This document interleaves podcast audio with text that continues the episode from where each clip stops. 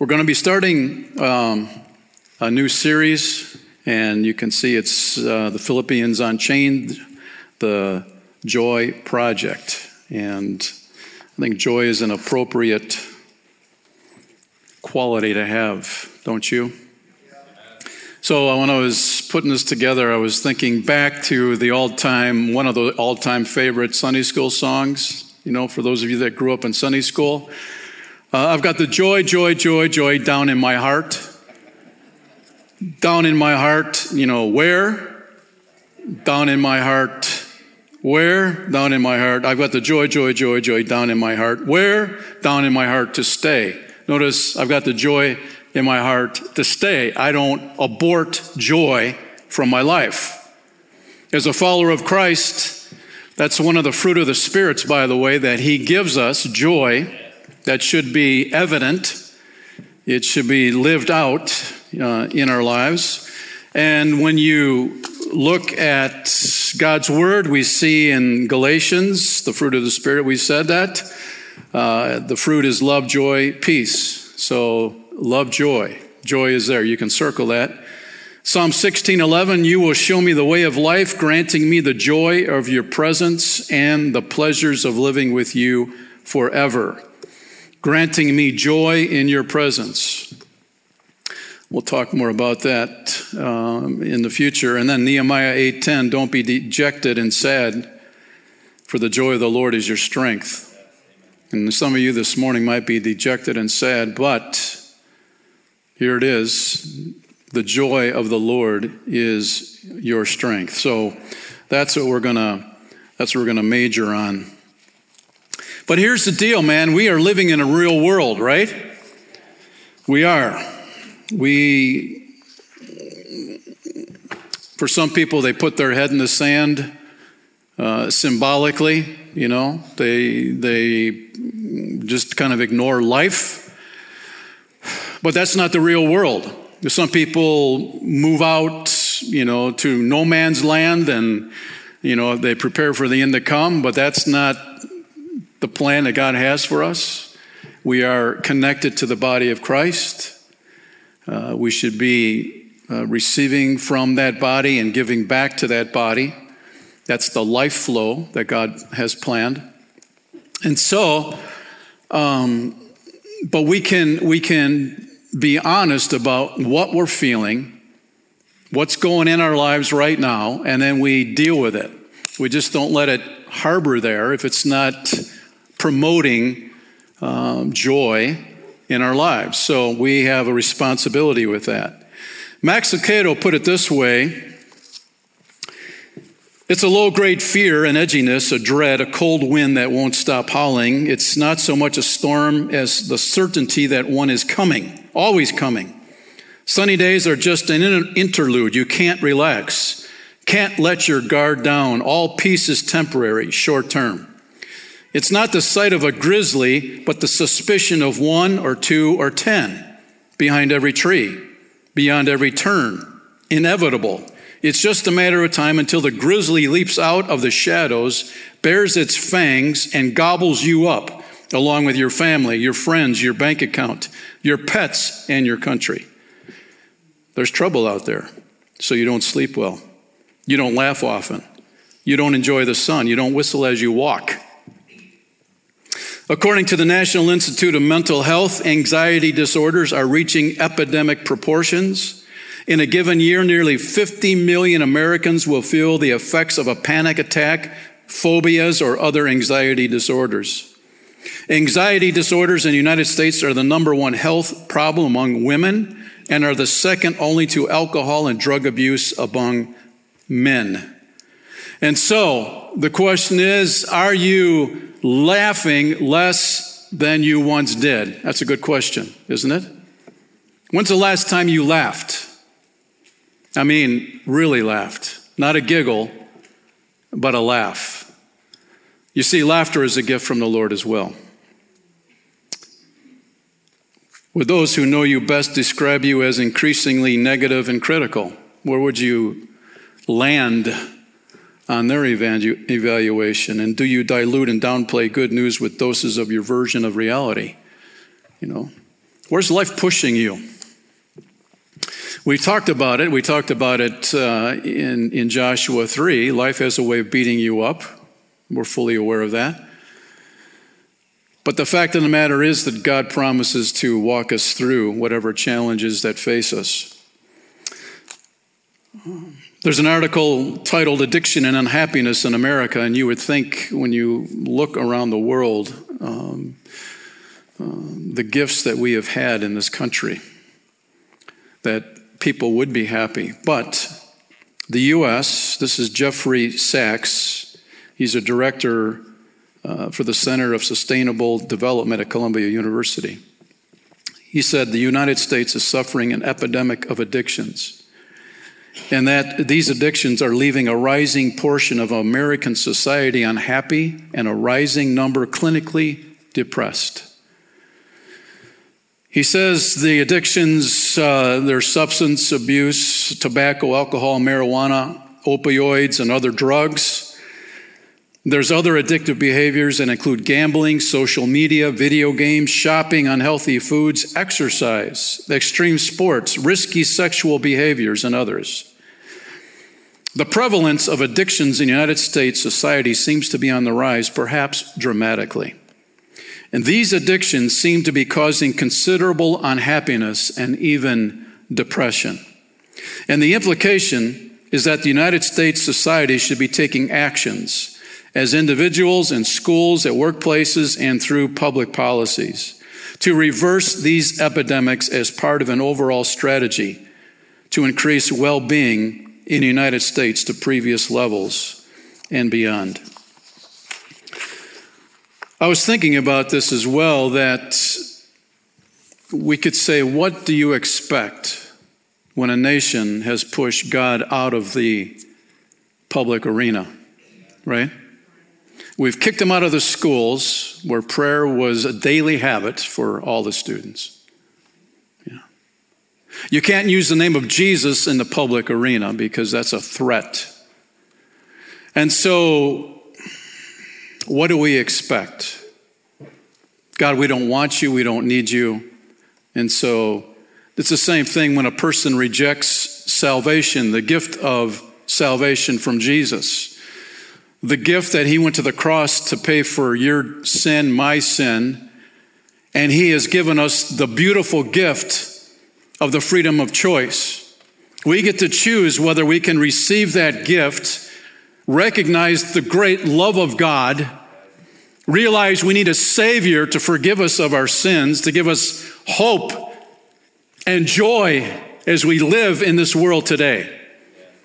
Or we can choose to reject that free gift. God, when He created you, did not put a computer chip in your body so He hits this little button from heaven to force you into a relationship. That's not love. Love is when we choose to embrace someone else, to love them, and they love us in return. That's what God wanted. God wanted a relationship with us, and so He sent His one and only Son, Jesus, to go to the cross. And here's the cool thing He went to the cross, He died And three days later, he came out, proving that he is the Son of God, proving that he is who he said he was. And so we worship him and we live for him. And so today, as we look at the book of Philippians, we recognize yes, people are struggling. Yes, there are addictions. When people are stressed out, they lean into substances that maybe mm, take the pain and the edge off. But the fact of the matter is, Jesus is there waiting to do that very thing. He is capable, more than capable. And so Anne Graham Lotz, the uh, daughter of Billy Graham, wrote a prayer for this year. And I would like to use this prayer as a transition point of yes, this is what's going on in our country right now, but it's not dark doom and gloom because we have an almighty God. Man, uh, Caden came back recently from a trip uh, and, and took a lot of photographs of the sky where there weren't a lot of city lights. And I'm telling you, man, the stars consumed the sky. I mean, it took, it, it, it took my breath away. You know, it's like you had to look more for a dark spot in the sky at night because there were so many stars out there. I mean, the stars consumed the sky. And God made those, and He called them by name. And what a gift that is. And so I'm going to read a portion of Anne's prayer for 2021. And I'm sure we can all identify with her as she prays. As I look ahead into 2021, I feel compelled to pray until God answers. O God of ages past, you alone are our hope for years to come. We bow before you, acknowledging your greatness and your glory. No one compares to you. No one is your equal. We look at your creation and marvel at the infinite power and wisdom that are yours. Nothing is beyond your reach. And so, as we enter into the new year, help us to keep looking up, to regain our focus on you. God of our fathers, Lord of the nations, you are the everlasting God, the creator of the ends of the earth. No one can understand your ways, but we turn to you now. Did we not establish our nation as one nation under God? Have we not pledged in God we trust? As we look ahead into the new year, we choose to place our trust in you. We trust you. We invite you to have your way in our lives, in our nation. As we look into 2021, we come face to face with a mess. What can be done to save us from ourselves? You are the answer. You are the solution. Yet instead of turning to you, we seem to be turning farther and farther away from you. But not now. Now we turn back, we turn around, we run to you, we cling to you, we plead with you. Turn to us, draw near to us. If you do not help us, we will be defenseless. If you do not protect us, we will be exposed to danger. If you do not deliver us from evil, we will be overcome by it. If you do not have plans to give us hope and a future, we will slide into the past tense as a nation, into oblivion. Father of all mercies, you have said that our land is a land that you, the Lord our God, care for, that your eyes are continually on it from the beginning of the year to its end. And as you look on our nation from this day forward, we ask for what we know we don't deserve. We ask for your blessing.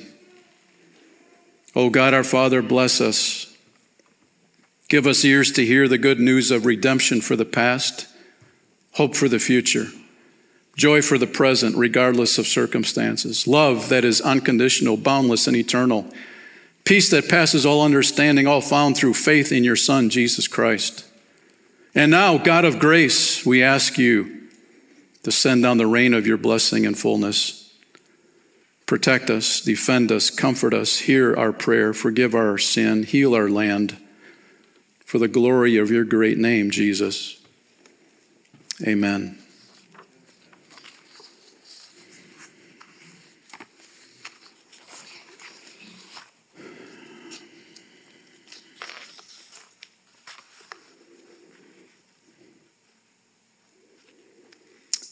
Did the image of Washington come up?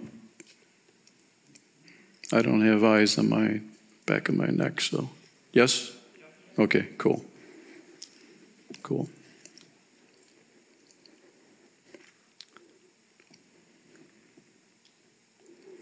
Let's go to um, let's go to Philippians chapter one.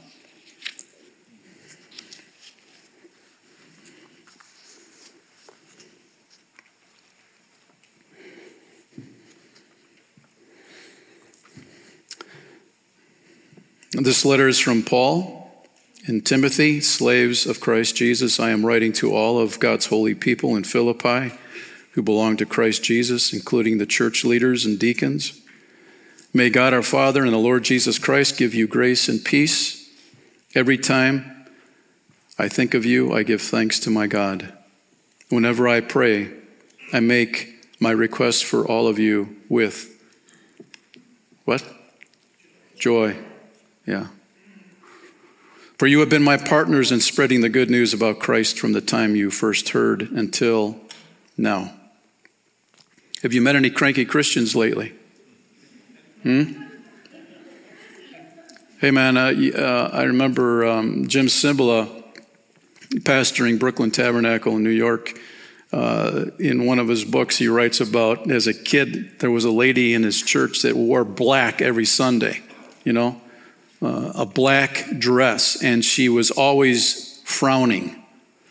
And he thought, as a kid, you know, you think, where, I mean, why would I want to do what she's into, you know?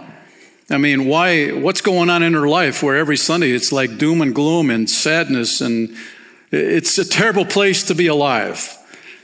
And, and he basically said, man, that is not, that should not be our approach in the way we carry ourselves, right? So I'm asking you, when's the last time you laughed and, and have you met any cranky Christians lately? Maybe you're one of them. You know? You're, you're tough to live with. You, uh, you make a living eating lemons. That's your part time job. Um, anyway, the Apostle Paul had every excuse to be irritable. When you track his life, man, you would say, Here's Paul. He's a very religious dude, Saul, as Saul, and, and he's, he's living on the high end of life. Um, everything seems to be going his way, and then he puts his faith in Christ, and it's like all hell breaks loose around him. Really, it does. And, and you would think, Paul would be thinking, you know, maybe I should go back to being religious instead of being a follower of Christ. Being religious is so much easier. Can I tell you that's true? In a way.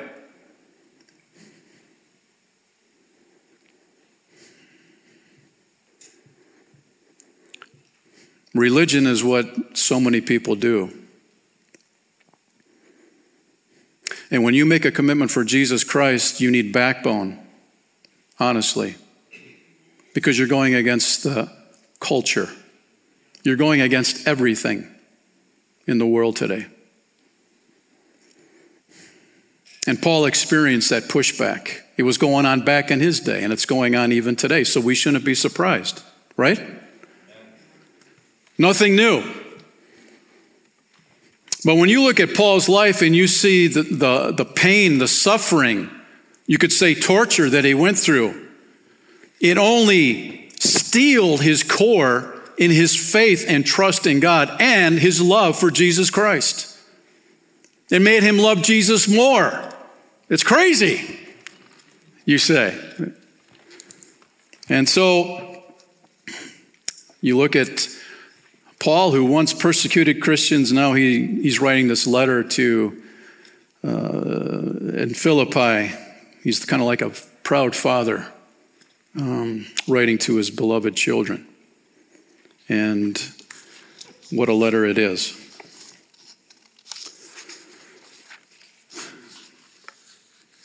If joy has been vacuumed out of your life, maybe it started last year, I don't know.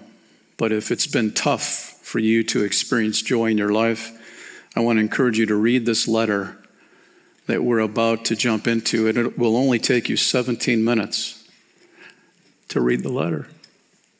It's not a big time commitment, but when you follow Paul's ex- example and his advice, uh, see what happens. Just see what happens in your life. And so, number one in your notes, um, Joy remembers the good. Joy remembers the good. Paul um, is writing this from Rome in AD 61. And he says, This letter is from Paul and Timothy, slaves of Christ Jesus. I'm writing to all of God's holy people in Philippi who belong to Christ Jesus, including the church leaders and deacons. May God our Father and the Lord Jesus Christ give you grace and peace. Every time I think of you, I give thanks to my God. Whenever I pray, I make my requests for all of you with joy, for you have been my partners in spreading the good news about Christ from the time you first heard until now. So, Philippians is not a book, it's a letter. It's a personal letter, it's real mail. Paul didn't have email, he didn't text it out. He, uh, he uh, wrote it on, on paper and um, to a Grecian town in, in Philippi. Now we can take a quick look here on the map and uh, let's go on a journey. Um, so, so this is Paul's second missionary journey: Jerusalem, Antioch. He's, he's zipping up here, and there's Philippi. Let's go to the next. Um, let's go to the next image. This is more modern day Turkey. Uh, Turkey had been open to the gospel years ago, but I can tell you that Islam is, is ruling and reigning in Turkey right now, and Christians are suffering big time in that country. And so Greece uh, Thessalonica, we, we were in that book of, uh, a couple months ago. Um, here's Philippi, boom, right here. Um, 800 miles from Philippi uh, to Rome. And um, so, so, there, so there you have it. Um, aren't you glad we had this nifty gizmo? Saves time, doesn't it? So, so Paul um, established the first church on the European continent at the, at the uh, city of Philippi. Isn't it interesting? Yeah. And that's where it spread. Um, so 10 years later, Paul finds himself under house arrest in Rome. And um, house arrest, you know, in today's day, you put on electronic monitors on their wrist or their ankle and you send them out in, in the public, but back then when Paul was living under house arrest, it means you were chained to a Roman soldier 24 hours a day. That meant you were being watched by a Praetorian Guard. It was a group of elite Roman soldiers. Uh, you would say the Green Beret, uh, whatever. They could receive visitors, even preach and teach while in prison. So, John Bunyan, by the way, uh, who wrote Pilgrim's Progress, great book, was in prison for preaching the gospel in the 1600s in England. Uh, just a footnote 1600s in England, you get put in prison for preaching the Bible, gospel, friend. Why do you think the Puritans left England to come to America in the 1600s? Hmm? That's why. That's why. The Puritans came to America to escape persecution from England. So, anyway, John is in prison because he's been preaching, kind of like what Paul's been doing. And there was a small window on the top of his cell, and uh, it was up too high for him to, to climb or reach. But he would stand towards the window and preach, and crowds would gather outside the prison cell and thousands put their faith in Jesus Christ because of his faithful preaching, even when he was in a prison cell.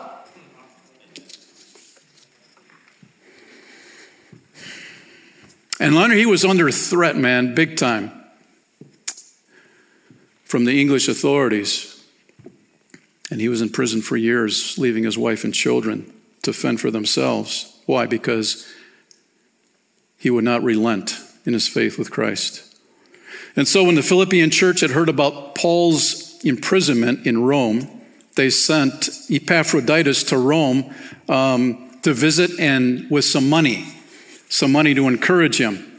And so Epaphroditus, who was a, a member of the Philippian church, um, giving Paul some financial help to make his confinement a little more comfortable. Uh, he became sick and almost died in Rome. And once he recovered, uh, Paul wrote this letter for Epaphroditus to bring it back to the church at Philippi. That's how this all came about. And so it was a personal note. And um, uh, when, you, when you look at this text, notice joy remembers the good. Joy remembers the good. it's a good reminder, I think, for us today. Because when you look at what went on in Paul's life in Philippi, uh, we could go to um, Philippians. Um, we need to go to the book of Acts, chapter 16, because that's, that's what uh, was going on. Um, let's go there.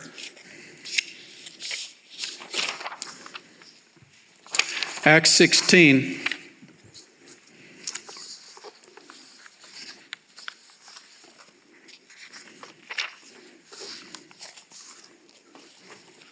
Are you there yet? I'm not.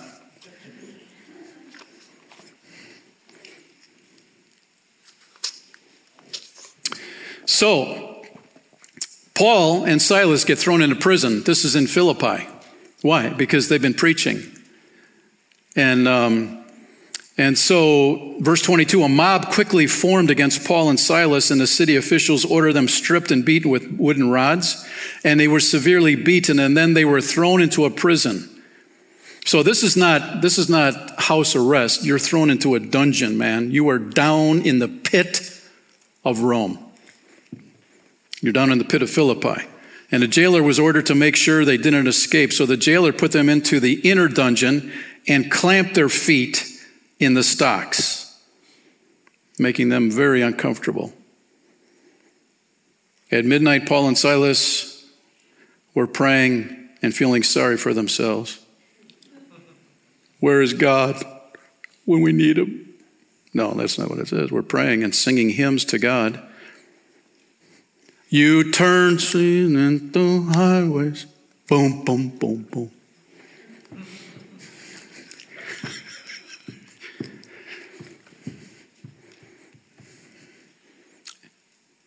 And the other prisoners were listening, and suddenly there was a massive earthquake, and the prison was shaken to its foundations, and all the doors immediately flew open, and the chains of every prisoner fell off. And the jailer woke up to see the prison doors wide open, and he assumed the prisoner had escaped, so he drew his sword to kill himself. But Paul shouted to him, Stop, don't kill yourself, we are all here. Man.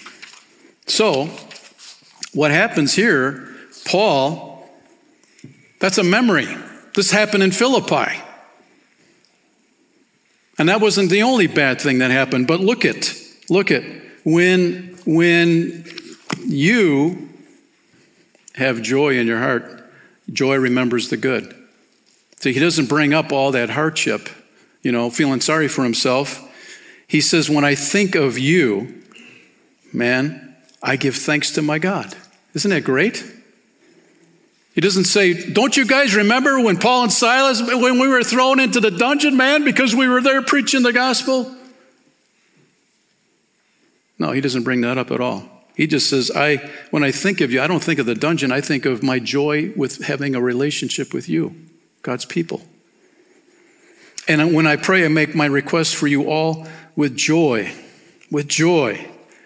And so, there it is. This morning, I just want to encourage all of us that um, uh, when life has a way of beating you up, if you want to maintain joy in your heart, remember the good. Remember good on purpose, okay?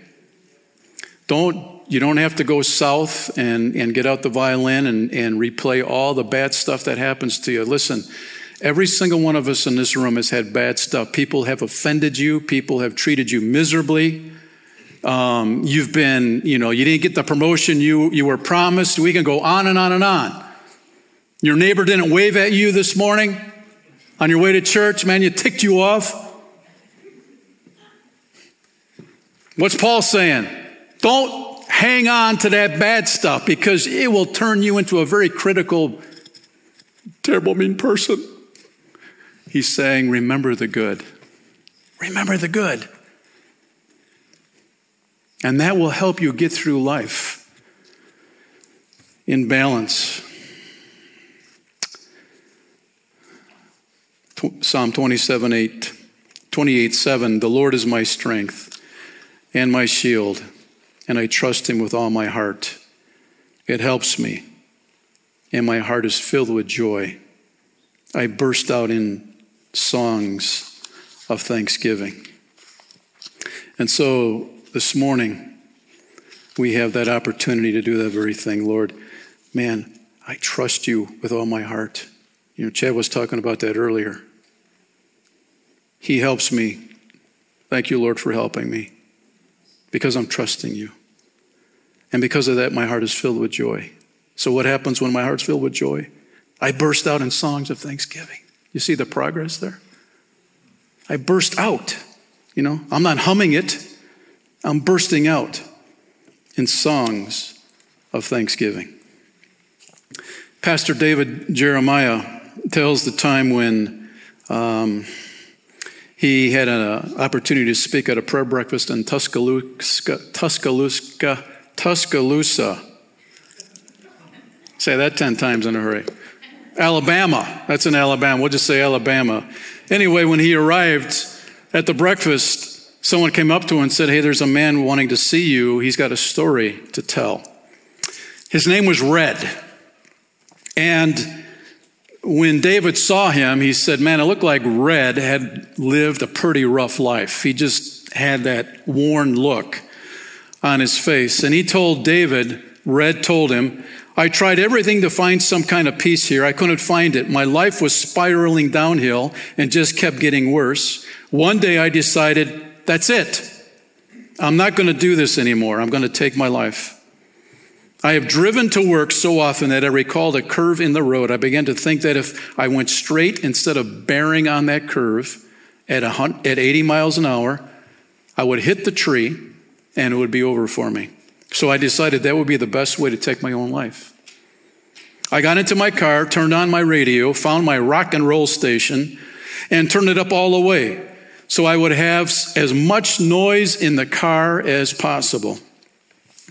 David said, You know, I'm, I'm listening to Red talk, and I realized how intent Red was about killing himself and how he wanted some rock and roll music really to distract him from the process of taking his life.